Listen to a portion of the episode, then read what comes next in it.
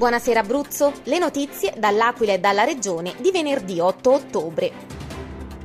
Rischio rincari su A24 e A25, 2 euro in più tra Teramo e l'Aquila Ovest.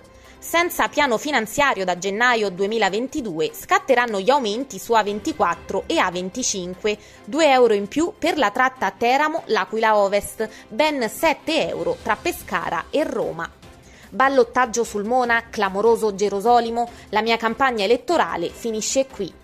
Colpo di scena a Sulmona, clima teso in vista del ballottaggio, Gerosolimo si arrende, io vittima di attacchi che vanno oltre la competizione elettorale, centrodestra e centrosinistra d'accordo da tempo, i dati hanno dato la città in mano a Di Piero, per quanto mi riguarda la coalizione di sinistra può già cominciare a lavorare sulla futura giunta.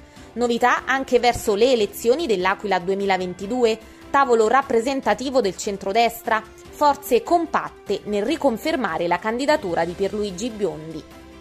Caserma Pasquali, sulla SS80 una corsia dedicata per alleggerire il traffico. Gli uomini del nono alpini, d'accordo con il comune dell'Aquila, stanno ultimando i lavori per la realizzazione di una complanare che consenta un agevole ingresso alla caserma Pasquali, senza incrementare ulteriormente il flusso di traffico della strada statale 80.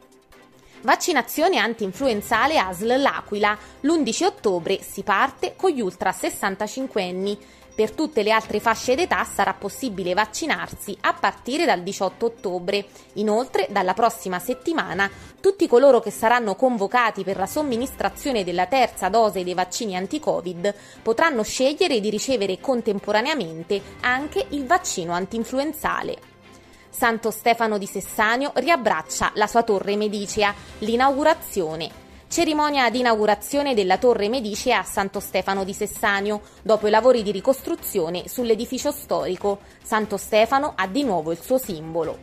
Le previsioni per il weekend all'Aquila e provincia. Fine settimana dal sapore invernale, le temperature scenderanno fino a 7-8 gradi sotto la media stagionale, giornate fresche con rischio di qualche isolato rovescio.